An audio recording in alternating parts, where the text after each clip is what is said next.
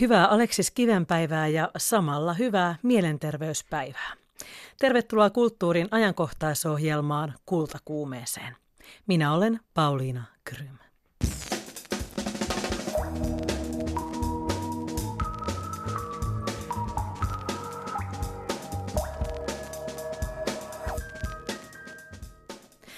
Heti alkuun haluamme onnitella Eeva Kilpeä, jolle on tänään myönnetty ja luovutettu suomalaisen kirjallisuuden seuran Aleksis Kiven rahaston palkinto 2017.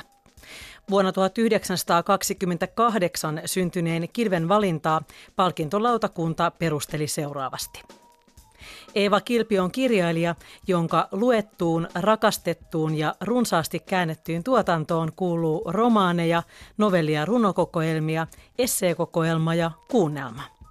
Jatkosodan jälkeen Neuvostoliitolle jääneessä Laatokan Karjalan Hiitolassa syntynyt Kilpi debytoi novellikokoelmalla Noidan lukko vuonna 1959. Ja sitten päivän kattaukseen. Tänään kultakuumeessa juhlitaan pyöreitä 120 sekä 120-vuotias Suomen mielenterveysseura että Suomen kirjailijaliitto perustettiin 120 vuotta sitten. Teatteri ja muu kulttuuri tekevät hyvää ja ansaitsevat julkista rahoitusta. Näin uskovat päivän studiovieraat Satu Silvo ja Reidal Palmgren, pariskunta, joka näyttelee teatterilavalla pää- ja kaikki sivuosat toinen kerta toden sanoo komediassa. Mutta ihan ensin me kuulemme, kuka on juuri nimitetty kansallisballetin taiteelliseksi johtajaksi.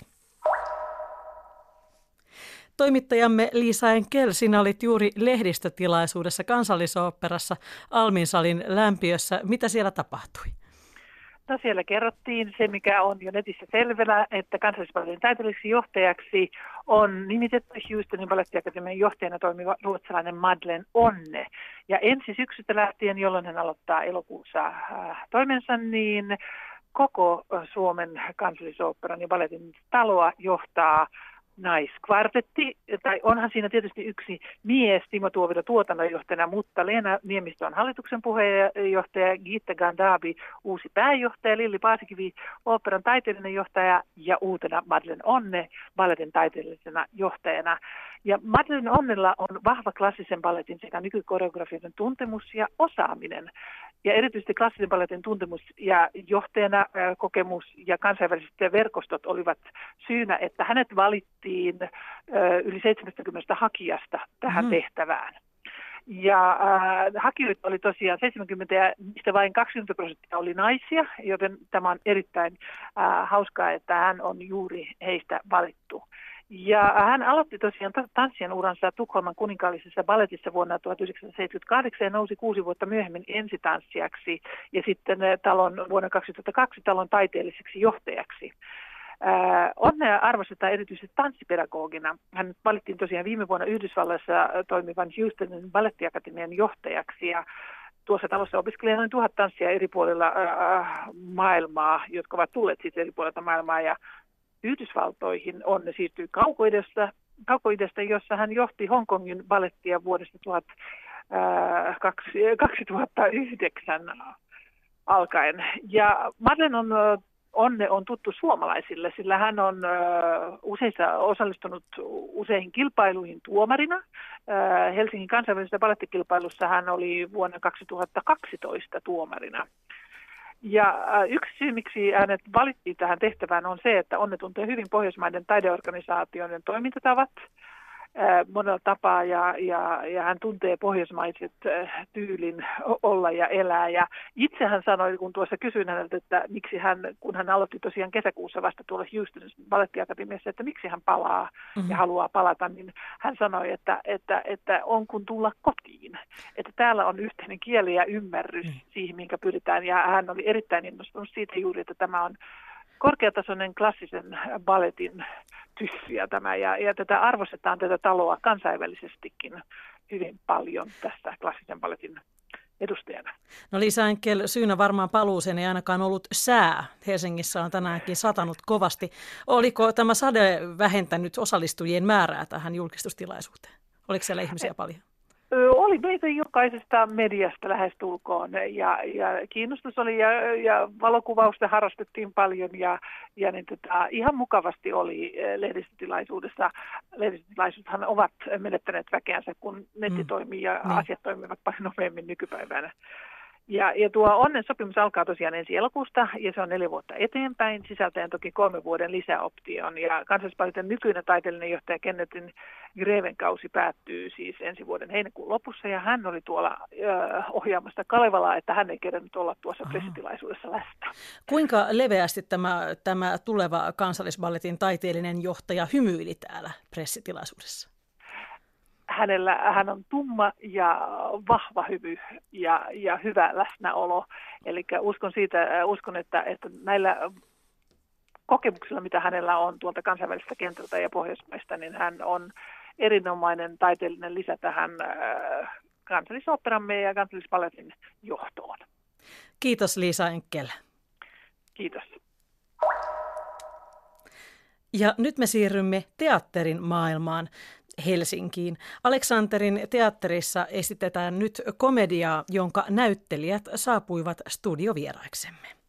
Satu Silvo ja Reidar Palmgren, tämä toinen kerta toden sanoo perustuu vuonna 2009 83-vuotiaana kuolleen Britin Derek Benfieldin vuonna 2003 julkaistuun näytelmään. Ja siinä erilleen ajautunut pari tapaa toisensa – 22 vuoden jälkeen tavaratalossa aivan sattumalta. Ja aikanaan tämä pari tapasi toisensa, kun mies oli vielä naimisissa.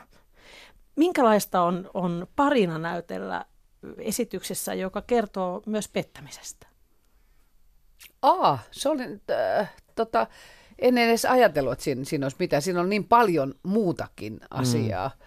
Että oikeasti niin kuin, se on oikeasti niin kuin koko kokonaisuudessa aika sivuseikka, mutta oli kyllä kiinnostava kuulla, että ensi illassa, kun jotkut pariskunnat istuivat vi- rinna, vierekkäin, niin tota, vaimo aina katsoi, kun mies siinä naureskeli esitystä ja sitten kun tuli se kohta, jolloin, jolloin tämä Marion, minun henkilöni, nauraa partaansa sille, että, että Carol, tämän vastanäyttelijän puoliso, sitten tekee elämänratkaisuja, niin siellä oli sitten niin kuin reagoitu siihen juuri niin vuorostaan, tähän asiaan. Vuorostaan nainen oli niin, sitten nauranut niin, miehelleen. Ei kerrota juonen sisältöä, mutta Joo.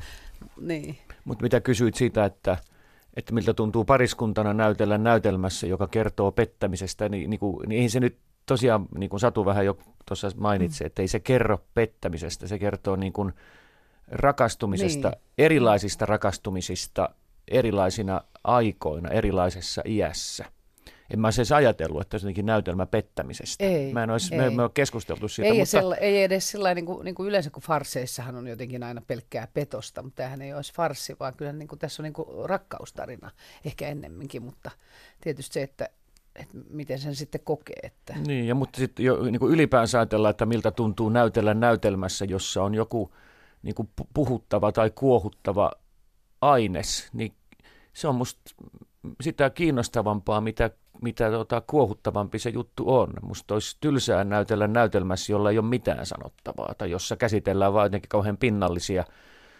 yksinkertaisia, tyhjänpäiväisiä asioita. Tämä on musta sille aika mainio teksti, paitsi että näkee, että se on näyttelijän kirjoittama, koska siinä on, on, niin kuin, siinä on niin kuin ehkä lukevinaan sieltä rivien välistä, että tämän näyttelijä tajuaa, miten tämä pitää juuri tehdä.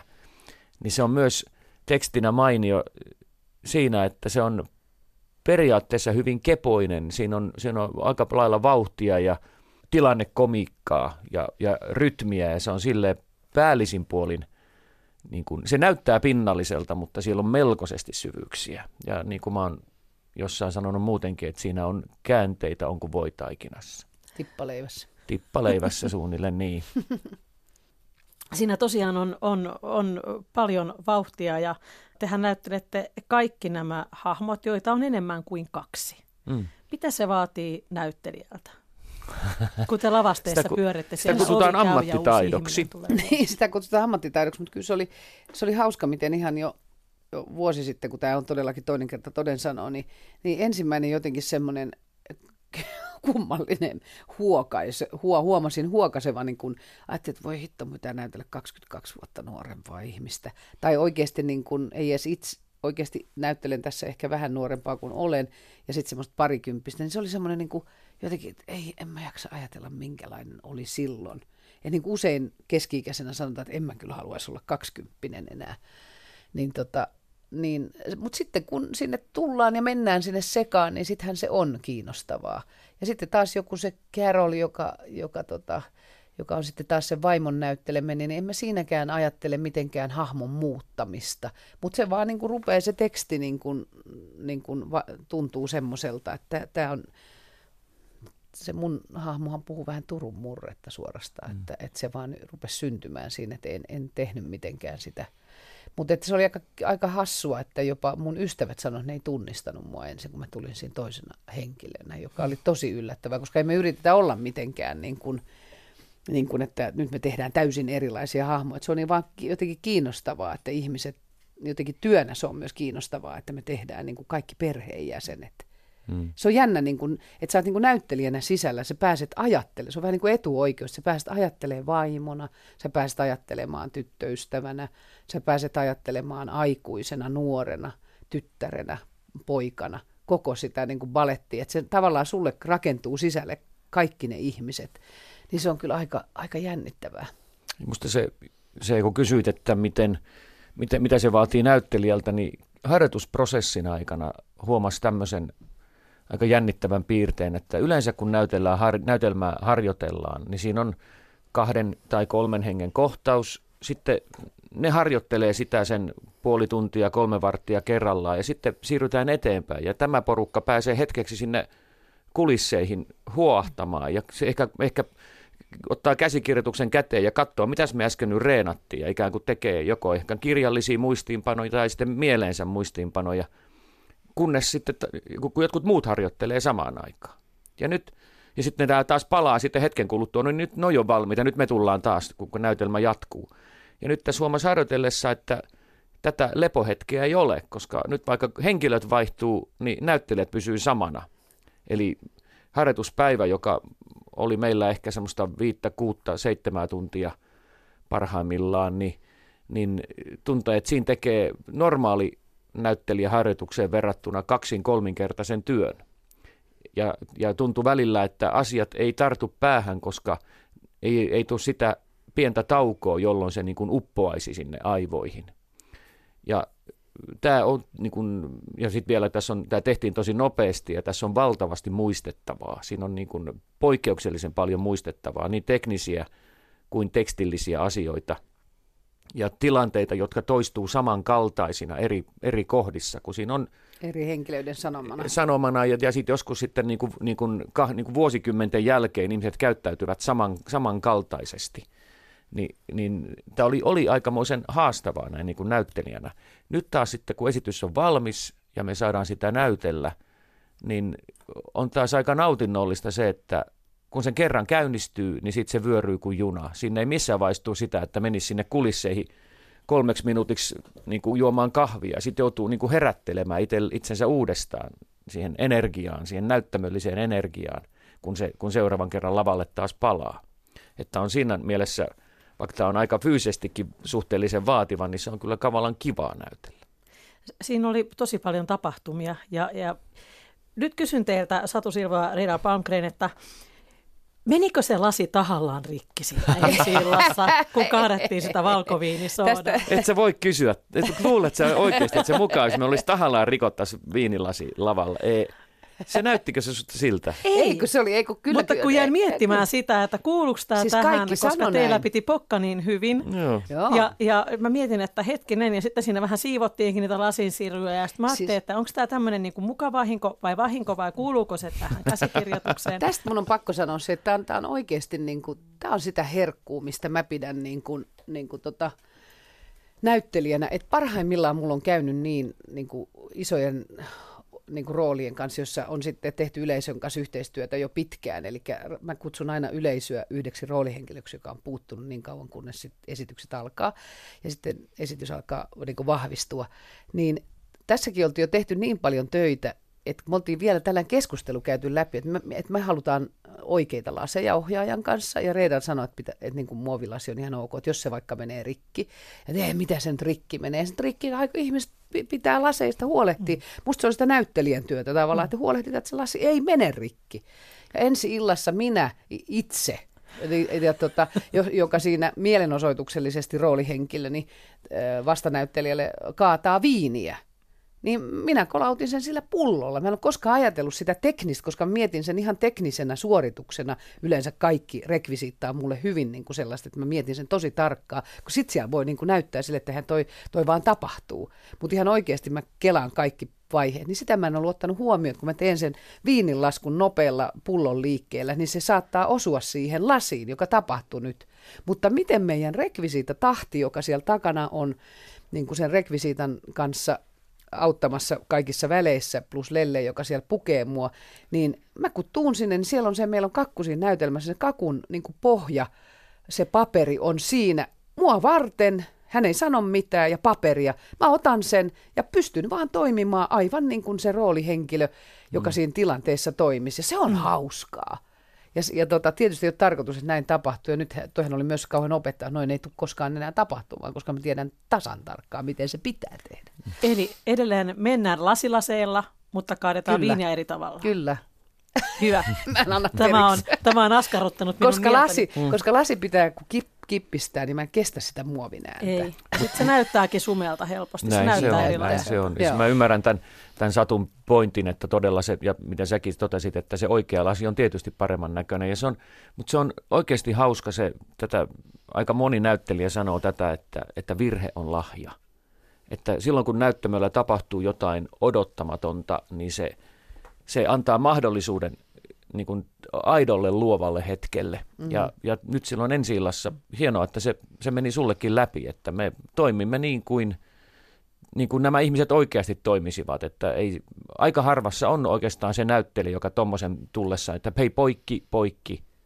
Jos, niin kuin, ja sitä ei, esitystä ei yleensä keskeytetä niin kuin mistään hinnasta. Tuossahan oli se riski sitten, kun tie, mä tiesin, että seuraava kohtaus on, että kun hän on ilman kenkää niin mä siinä samalla koko ajan, kun mä näyttelen, niin koko ajan mä se katon mm. lasin mm. sirpaleet, missä ne on. Ne kaikki oli siinä pöydällä. Joo. Ja se oli se, niin kuin se helpous. Mä myöskin siirsin ne sitten sen verran, että ne ei vaan nyt tässä rytäkässä niin kuin myöskään mm. sieltä putoille se osa. Ja sitten mä sain nää, tämän pelastavan. Niin kuin, mm. että et se on mahtava se, että sitten kun se fjonga lähtee pyörimään. Mutta se on yhteistyössä yleisön kanssa, mm. että en siltaa vasta harjoittelua siihen.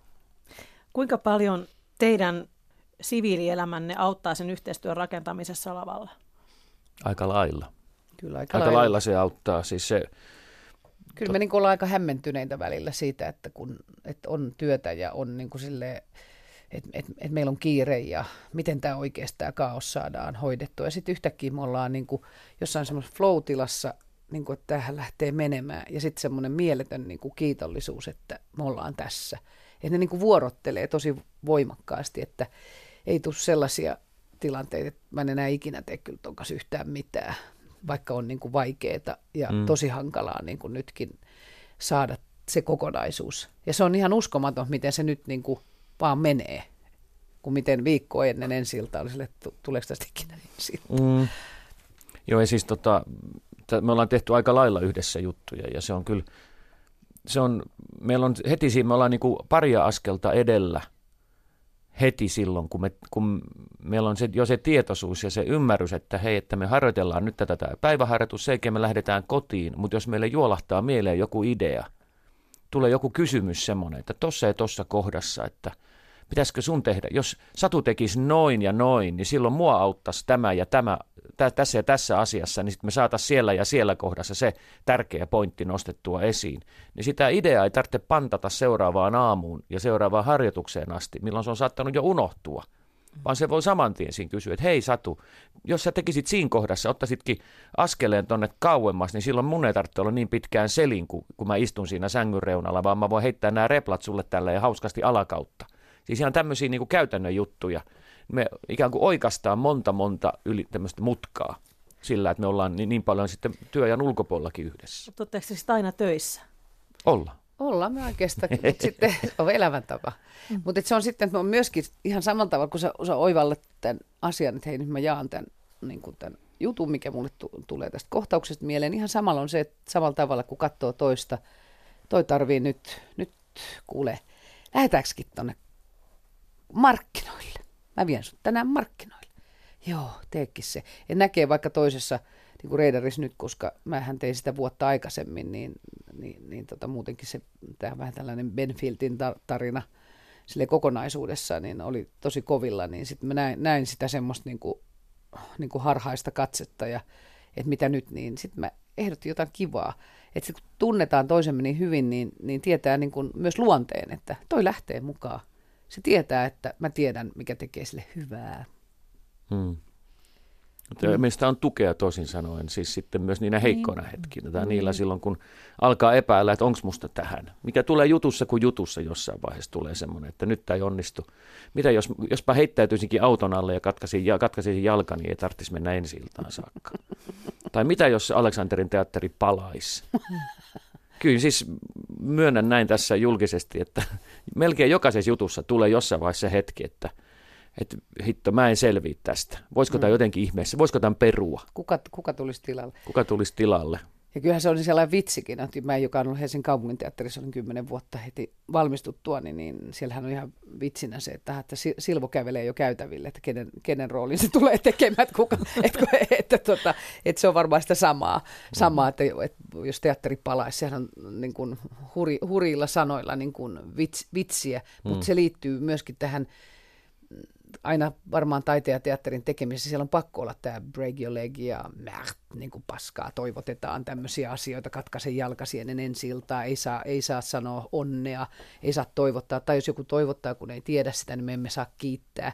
Niin tällaisia, että siihen liittyy tämmöinen niin kuin, tietty raffius, kun siellä on niin kuin herkkiä ja pelottavia ja epäonnistumisen ja, ja kompastelun ja ahdistuksen asioita koko ajan mennessämme kohti sinne ensi iltaa. Halutaan jakaa ja palvella, tehdä se juttu mahdollisimman hyvin ja silti se on vielä ensi niin kuin matkalla.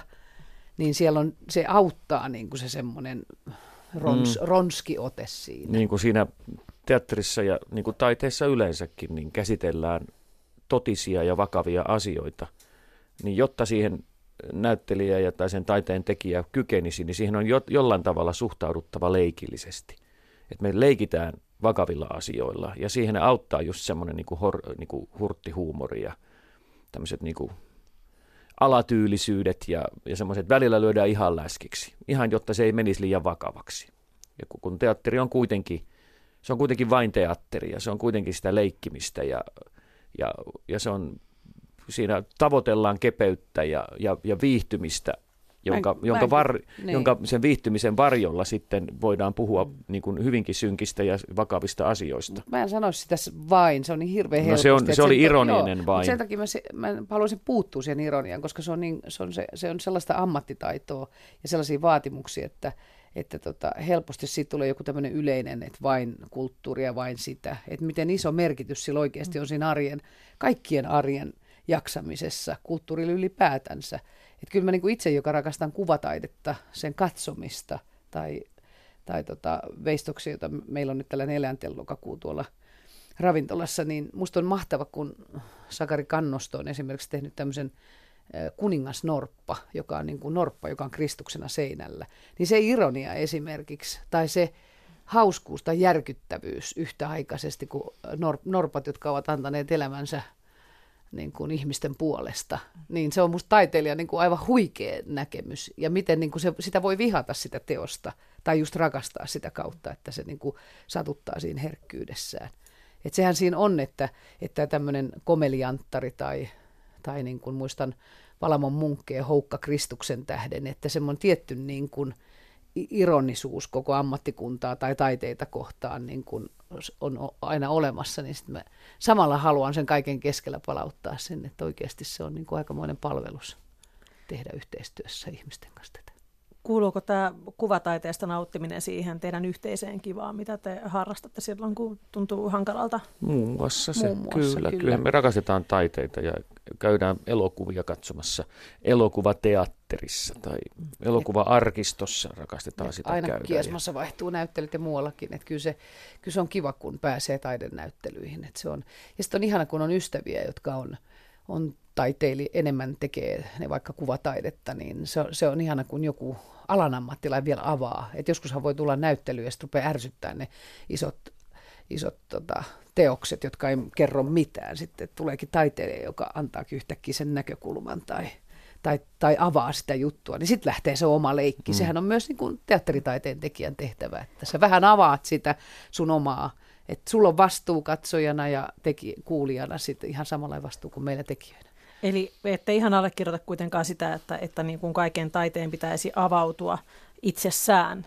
Eli jos on joku, joku taidenäyttely, niin voi olla apua siitä, että saa tietoa sen taustoista. Tai ilman muuta, ilman Kyllä. muuta. Kyllähän se on, on maailmassa valtavasti sellaista taidetta, jota tajutakseen pitää jotenkin olla tutustunut siihen. Miksi niin kuin, häpeäkseni myönnän, että miksi mä en olen elämässäni käynyt varmaankin kerran oopperassa. Ja, ja mä en oikeasti ymmärrä siitä mitään. Tai ymmärrän siitä hyvin vähän.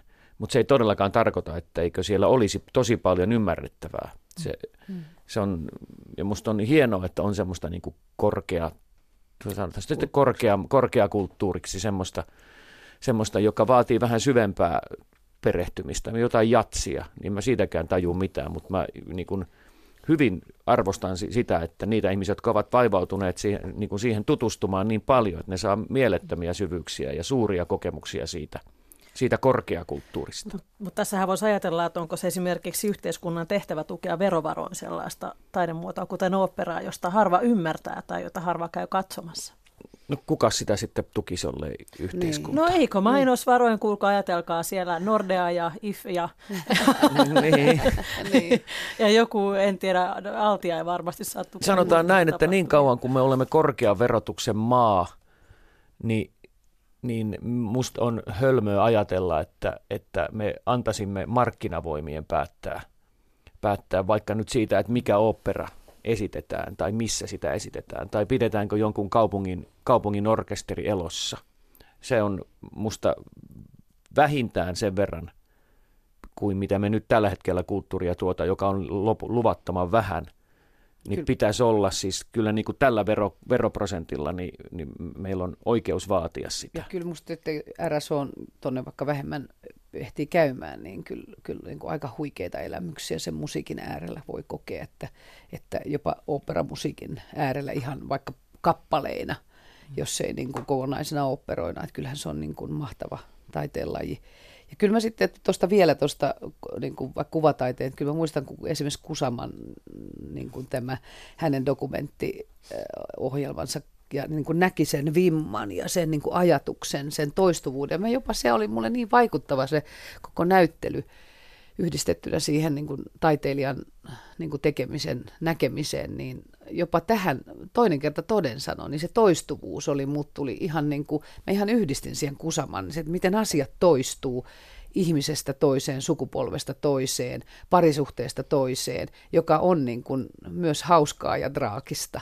Niin se semmoinen toistuvuus, että miten, tämä, miten me tätä, niin kuin me, jotka olemme jo keski-ikäisiä, niin ai taas toi alkaa niin kuin alusta. Tai vaikka jonkun ravinnon, niin mä oon tehnyt 18 vuotta tuon ravinnon kanssa töitä, niin yhtäkkiä niin kuin aivan uutena joku raakaruoka, kun me ollaan jo elävää ravintoa, ja mua ennen jo on ollut jo 20 vuotta, jo 30, yli 30 vuotta varmaan, mä löysin sen parikymmentä vuotta sitten. Mutta että, että miten asiat toistuukaan, että, että se tuo semmoista lempeyttä ja ymmärrystä ylipäätänsä elämään aika lailla niin kuin iän myötä. Että yhä enemmän sä oot niin kuin lempeän mielin katsot sitä, että ahaa, taas tämä asia toistuu sukupolvelta toiselle. Mä tätä vielä palaan tuohon äskeiseen puheenaiheeseen niin kuin taiteen korkeakulttuurin rahoituksesta. Ja se on niin, se on niin kuin hirveän helppo ja halpa syyt, syyttää sitä, niin kuin, että kuinka paljon toi meidän kaupungin teatteri täällä, meidän pikkukaupungissa, miten valtavasti se vie meidän rahoja, kun meillä olisi, olisi nämä päiväkoditkin, mistä pitäisi huolehtia, ja tämä vanhuksen hoito, ja pitäisi toi, toi, niin kuin toi siltakin tuossa korjata – niin se jää monesti ihmisiltä ymmärtämättä, että, että jonkun, esimerkiksi nyt vaikka teatterin ylläpitäminen jossain pienessä kaupungissa on kannattavaa liiketoimintaa. Se, tämä on, mä en tiedä, nykyisin varmaan lukuja on tuoreempia, mutta siis olen aikanaan kuullut tämmöisen, että yksi teatteriin sijoitettu markka tuo kaksi ja puoli markkaa takaisin. Se tuo sen verotuloina, se tuo sen tota, elinkeinoelämän vilkast, vilkastumisena ja ihmisten työtehon paranta, parantumisena, ihmisten hyvinvoinnin lisääntymisenä ja sitä kautta vähentyneinä sairaspoissaoloina ja näin. Se on vaan toki kauhean vaikeaa mitata ja sitä, on, sitä ei pystytä kirjo, kirjoittamaan kenenkään budjettiin. Se on ikään kuin vaan, se on tutkimuksella kuitenkin osoitettavissa, että, että kulttuurilla on aika iso merkitys ihmisten elämässä. Se on, meillä on tämä toinen kerta toden sanoa täällä Helsingissä on vaan lokakuun loppuun mennessä, niin mulla on nyt jo mun yksi tuttavani sanoi, että mä haluan nähdä sen nyt uudestaan, koska mä tulin hyvälle tuulelle kolmeksi päiväksi. ja, se, ja, ja niin mä hommasin sille lipun nyt sitten ennen kuin esitys täällä Helsingissä loppuu, sitä me mm. kierretään ympäri Suomea. Kiitos Satu Silvo ja Rina Palmgren. Kiitos. Kiitos.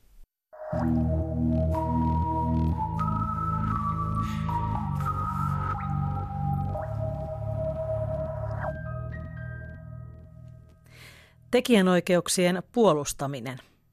Se, että kirjailijalla on oikeus määrätä teoksensa käytöstä ja saada korvaus työstään. Kirjallisuuden monimuotoisuuden puolustaminen. Vaikkapa se, että Suomessa julkaistaisiin proosan ja dekkarien lisäksi myös runoja ja esseitä. Sananvapauden puolustaminen. Nämä ovat tänään 120 vuotta täyttävän Kirjailijaliiton tärkeitä tehtäviä puheenjohtaja ja kirjailija Jyrki Vainosen mukaan. Anna Tulusto soitti Vainoselle ja kysyi myös, miten kirjailijan asema on muuttunut maassamme liiton taipaleen eli 120 vuoden kuluessa. Näin vastasi Jyrki Vainonen onneksi se on niistä perustamisajankohdan päivistä, eli sieltä 1200-luvun loppuvuosilta, viime vuosilta, niin on se, on se ehdottomasti niin kuin parantunut ja vankistunut. Pitää muistaa, että silloinhan ei oikeastaan ollut olemassa Suomessa koko toimisia kirjailijoita. Et suurin osa niistä, jotka sitten kirjoitti kirjoja siihen aikaan suomeksi, niin olivat lehtimiehiä nimenomaan miehiä. Että porukkahan, kirjoittajaporukkahan oli silloin noina aikoina niin hyvin miesvoittosta johtuen nyt monestakin yhteiskunnallisista syistä, niin kuin tiedämme, kun katselemme historiaa taaksepäin. Silloin ei ollut valtion tukea esimerkiksi lainkaan, ja se oli ensimmäisiä asioita, mitä sitten pyrittiin, pyrittiin tuota saamaan, jotta, jotta mahdollistuisi se, että meillä olisi koko päivä toimisia ammattikirjailijoita, ja varmaan Juhani Ahohan sitten oli oikeastaan ensimmäinen, jota voidaan pitää koko päivä toimisena, niin kuin sillä kirjailijan työllä elävänä kirjailijana tekijänoikeudet olivat silloin hyvin heikoissa kantimissa. Suomi ei Berlin sopimusta allekirjoittanut. Nämä, nämä kaikki asiat on nyt paremmin. Ja sitten suomen kielen asemahan oli, tiedämme, niin siihen aikaan hutera ja suomen kieliän ei ollut Suomen ainut, ainut niin kuin virallinen kieli, eikä se ole nytkään, ja eikä, eikä sen tarvitse olla, mutta, mutta suomen kielen asemaa täytyy vahvistaa, jotta, jotta saatiin laadukasta suomenkielistä kirjallisuutta nämä kaikki asiat on nyt onneksi tosiaan paremmin, niin kuin sanoin, ja suomenkielinen kirjallisuus voi hyvin tällä hetkellä. Olen siitä hyvin iloinen ja, ja toivon tosiaan, että se voisi hyvin myös tulevaisuudessa. Myös kirjailijoiden sosiaaliturva on tietysti parantunut sitten että tuota, niistä ajoista.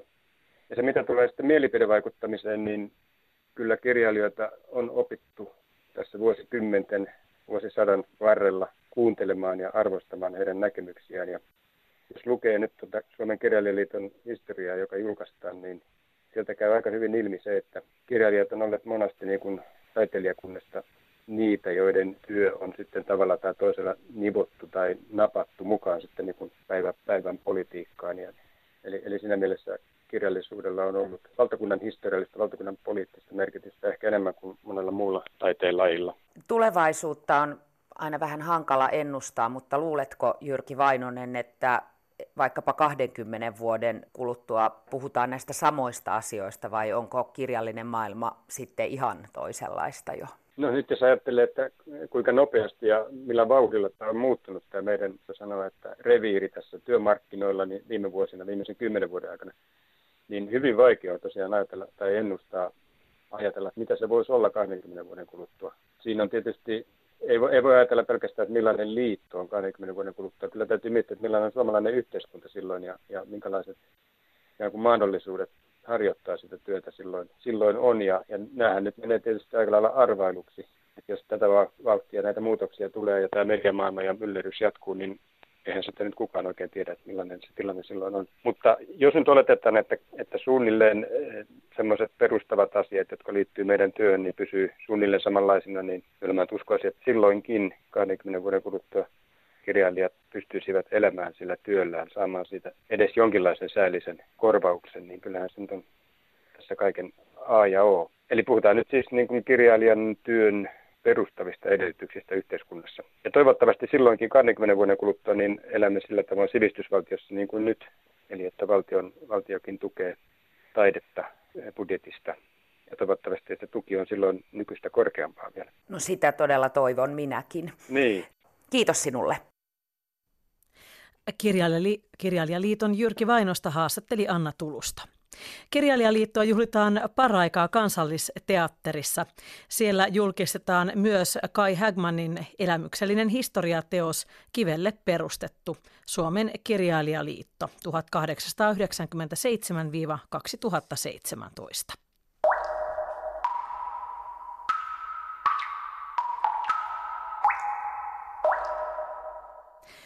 Tänään on maailman mielenterveyspäivä ja eri puolilla Suomea on keskustelutilaisuuksia siitä, minkälaiset kirjat ovat tuoneet ihmisille toivoa, lohtua ja iloa.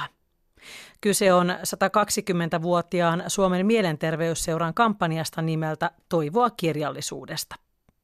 Toimittaja Jani Tanskanen jututti seuran puheenjohtajaa professori Pentti Arajärveä, kirjailija Anja Snellmannia ja juoksuvalmentaja ja tietokirjailija Joonas Laurilaa.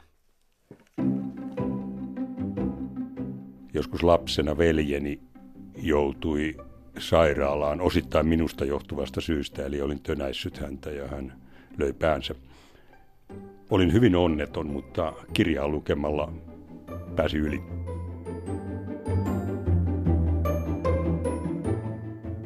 Hyvä kirjallisuus toimii ihan niin kuin hyvä terapia.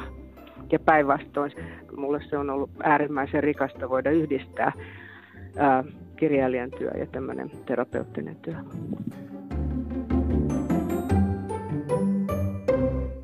Tietysti mielessä toivoisin, että jotain, ei välttämättä pahaa, mutta pysäyttävää tapahtuisi missä vaiheessa tahansa elämää, että se pistäisi vähän miettimään niitä omia arvoja, että mikä siinä on mikä on järkevää ja mikä ei, koska usein sitten niin kuin, ei hirveästi mietitä sitä, että, että onko olemassa jotain muuta tai voisiko mä olla onnellisempi jollain muulla tavalla tai kehittää itteeni uudella tavalla. Näin sanoi juoksija, juoksuvalmentaja ja tietokirjailija Joonas Laurila. Tänä vuonna on tosiaan Suomen mielenterveysseuran 120-vuotisjuhlavuosi ja yksi juhlan teemoista on toivoa kirjallisuudesta. Kysyin kirjailija Anja Snellmanilta, mikä kirja on tuonut hänelle aivan erityisesti toivoa. Yksi monista ja yksi ehkä tärkeimmistä on Edith Södergran, jonka runoihin mä jo miellyin tosi varhain, ihan varmaan kymmenvuotiaana hain Kallion kirjastosta. Ensimmäiseksi varmaan ihan sen takia, että siinä oli tosi kauniit kannet siinä ensimmäisessä, ensimmäisessä runoteoksessa, jonka mä näin. Mutta siis Edith Södergran runoineen on semmoinen. Minkä takia sitten nimenomaan se Södergran on jotenkin vedonnut ja herättänyt sitä toivoa? Ähm, ehkä siihen liittyy se, että Södergranin runoissa on yhtä aikaa läsnä hyvin suurta haurautta ja hyvin suurta voimaa. Ja se on minusta kauhean äh, niin kuin harvinainen yhdistelmä kipua ja, ja tota, tahtoa ja, ja lujuutta ja haavoittuvuutta. Ja, ja sitten kun ajattelee nyt, kun niitä vaikkapa just tuon tulevaisuuden varjon runoja lukee, ne tuntuu todella tuoreilta, moderneilta, että siinähän Södergran jollain tavalla väistää kaikkia rajoja ja rajoituksia ja meidän määrittelyjä. Oli kysymyksessä sukupuolet tai, tai tota, ihmisen niin kuin identiteetti. Että no todella niin kuin edelleenkin puhuttelee ja jollain tavalla antaa mulle vaan niin kuin voimia semmoiseen niin kuin ehkä vähän semmoiseen niin kuin saranapuolen ajatteluun, millä mä tarkoitan sitä, että uskaltaa kyseenalaistaa. Nyt tässä tällä hetkellä muuten kävellään Meritullin kadulla. Kyllä. Lastenvaunujen kanssa. Siitä. Jyrkin mahdollista katua. Tai yhtä jyrkimmistä Helsingissä. Juoksija ja juoksuvalmentaja Joonas Laurila joutui aikoinaan pahan pinteeseen, kun hänellä todettiin syöpä. Lääkäri sanoi, että vaihtoehtoja on kaksi. Joko jalka pitää amputoida, mikä on helppo juttu, tai sitten pitää käydä läpi vaikeiden leikkausten sarja ja ei ole takeita tulevaisuudesta. No juoksijana Joonas Laurila valitsi sitten vaikeiden leikkausten sarjan.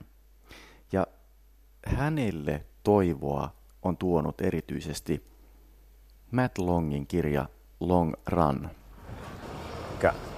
Kertoo tämmöisen New Yorkilaisen palomiehen selviytymistarinan, ahkera juoksija ja triatlonisti. Nyki oli ihan sekasi tämmöisestä säämyräkässä oli lumimyrsky ja, ja, ja tota, julkinen liikenne oli kokonaan lakossa ja, ja, ja tota, tää sitten törmäsi bussiin vai rekkaa ja tämä Matt ja, ja käytännössä koko hänen kroppansa jouduttiin rakentaa uudestaan ja se oli ihan ihme, että selvisi niin kuin millään tasolla ja se tavallaan se kirja kuvaa sitä Mätin taistelua ja niin kuin todella niin kuin ajoittaa jopa sille inhorealistisesti sitä, että miten, minkälaisia vaiheita se käy, että kuinka kyynisesti se on niin kuin, haluu kuolla ja, ja ei jaksa elää ja, ja niin kuin olla energinen kaikille ihmisille siinä vaiheessa, kun on todella epäselvää, että, että mitä se tulevaisuus tulee tuoda, tuodessaan.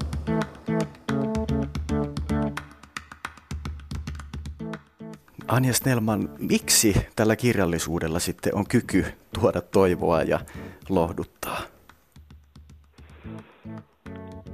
Mm, jos on elämässä jotain, en ongelmia, mutta on, on niin tarve pysähtyä ja hiljentyä ja lohduttautua, niin tota, kirjan kautta ensinnäkin helposti tulee elämään semmoista hitautta, jota silloin tällöin on hyvä kokea ja kirjailijan kieli on, sehän on ikään kuin puhetta lukijalle. Et siinä voi kokea semmoista niin kuin yhteisyyttä, sitä, että joku, esimerkiksi jos nyt puhutaan vaikka runoista, niin joku, joku kertoo sinulle jonkun semmoisen tilanteen tai tunteen, johon sä voit samaistua. Että kirjallisuuden kautta saa ikään kuin semmoisen vertaisen kokemuksen.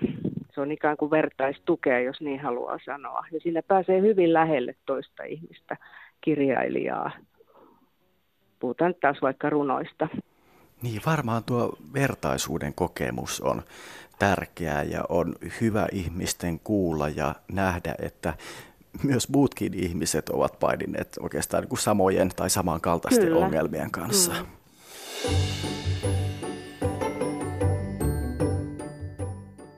Jonkun ihmisen sanat voi yhtäkkiä niin kuin herättää sen toivon ja, ja, ja tavallaan herättää sen intohimo ja motivaation, mikä siellä taustalla on aikaisemmin ollut. Ja, ja sitten lopulta tässä kirja päättyy silleen, että, että tota, se Matt oppii kävelee uudestaan ja, ja juoksee maratonin.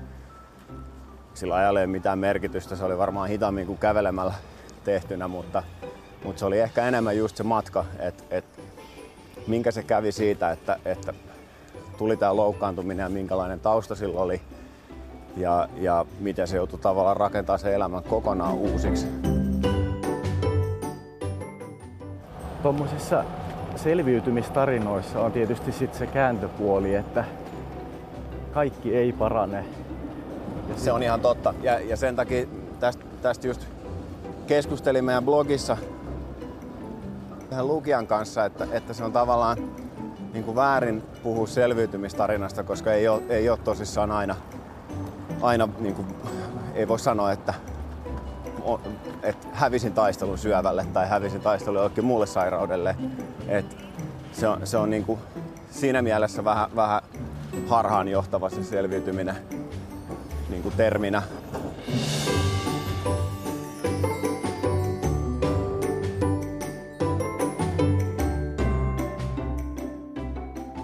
Mikä kirja tai mitkä kirjat ovat tuoneet erityisesti lohtua, toivoa tai iloa juuri teille, professori Pentti Arajärvi?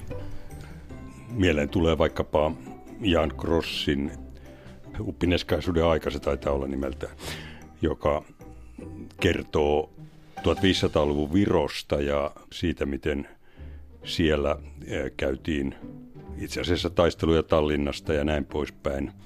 Samalla se on aika loistava kuvaus, piilokuvaus Neuvostovirosta ja, ja suhteesta Neuvostoliittoon. Yllättävää, että se on saatu julkaistua neuvostoaikana. Tosin vironkielinen nimi on ollut kolmen ruton välissä, eli, eli se ei ole aivan suora. Se kertoo, miten vaikeissakin olosuhteissa voidaan selvitä ja, ja itse asiassa päästä ikään kuin jopa voittajaksi. Loppujen lopuksi elämä voittaa ja, ja ehkä uskaltaa jopa sanoa, että oikeudenmukaisuus, kunhan ollaan tarpeeksi rohkeita. Oikeudenmukaisuudesta ja rutosta puheen ollen, oliko niin, että te suosittelitte eräässä tilaisuudessa myös Albert Camusin ruttoa tällaiseksi toivokirjaksi? Joo, olen, olen, olen siitäkin sanonut. Sehän sitten taas sanotaan kuvaavan fasismin leviämistä ja, ja sitä, miten niissä olosuhteissa voidaan selvitä. Hauskaa, että tässä nyt tulee näitä ruttoja näin vaan runsaasti esiin.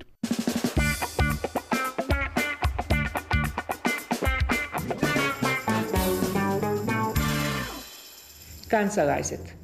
Vuosituhannen vaihtuminen lisäsi keskustelua elämän arvoista. Moni tuttuna ja turvallisena pidetty asia on muuttunut. Se on koskenut myös meitä suomalaisia. Olemme selvinneet lamasta kansakuntana, mutta sen vaikutukset tuntuvat vielä monen ihmisen arkipäivässä. En nyt tiedä, että onko mikään kirja varsinaisesti ollut presidentin puolisona toimimisen kannalta merkittävä. Yleisesti ottaen varmaan terve järki on ollut paljon tärkeämpää siinä. No, tästä terveestä järjestä voidaankin sitten päästä tällaiseen minun haasteeseeni. Jos on ollut puhetta siitä, että kaunokirjallisuus luo toivoa, niin nyt kysyn, että miten niin? Eikö se kaunokirjallisuus voi myös päinvastoin suistaa raiteiltaan ja sekoittaa? Totta kai kaunokirjallisuus kulkee ihmisen elämän ja mielen laidasta laitaan. Kyllä tietysti on hyvin masentavia tai, tai ahdistavia tai muita tällaisia kirjoja. Se vaan kertoo siitä, että kirjallisuus kertoo elämästä. Mutta Mielenterveysseuran yhteydessä olemme halunneet korostaa nimenomaan tätä, että kirjallisuus luo toivoa ja niin kauan kuin on toivoa on elämää.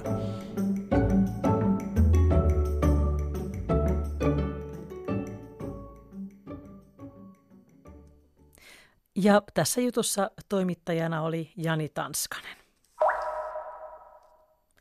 Tämän päivän kultakuumeen kattaus on nyt tarjoiltu.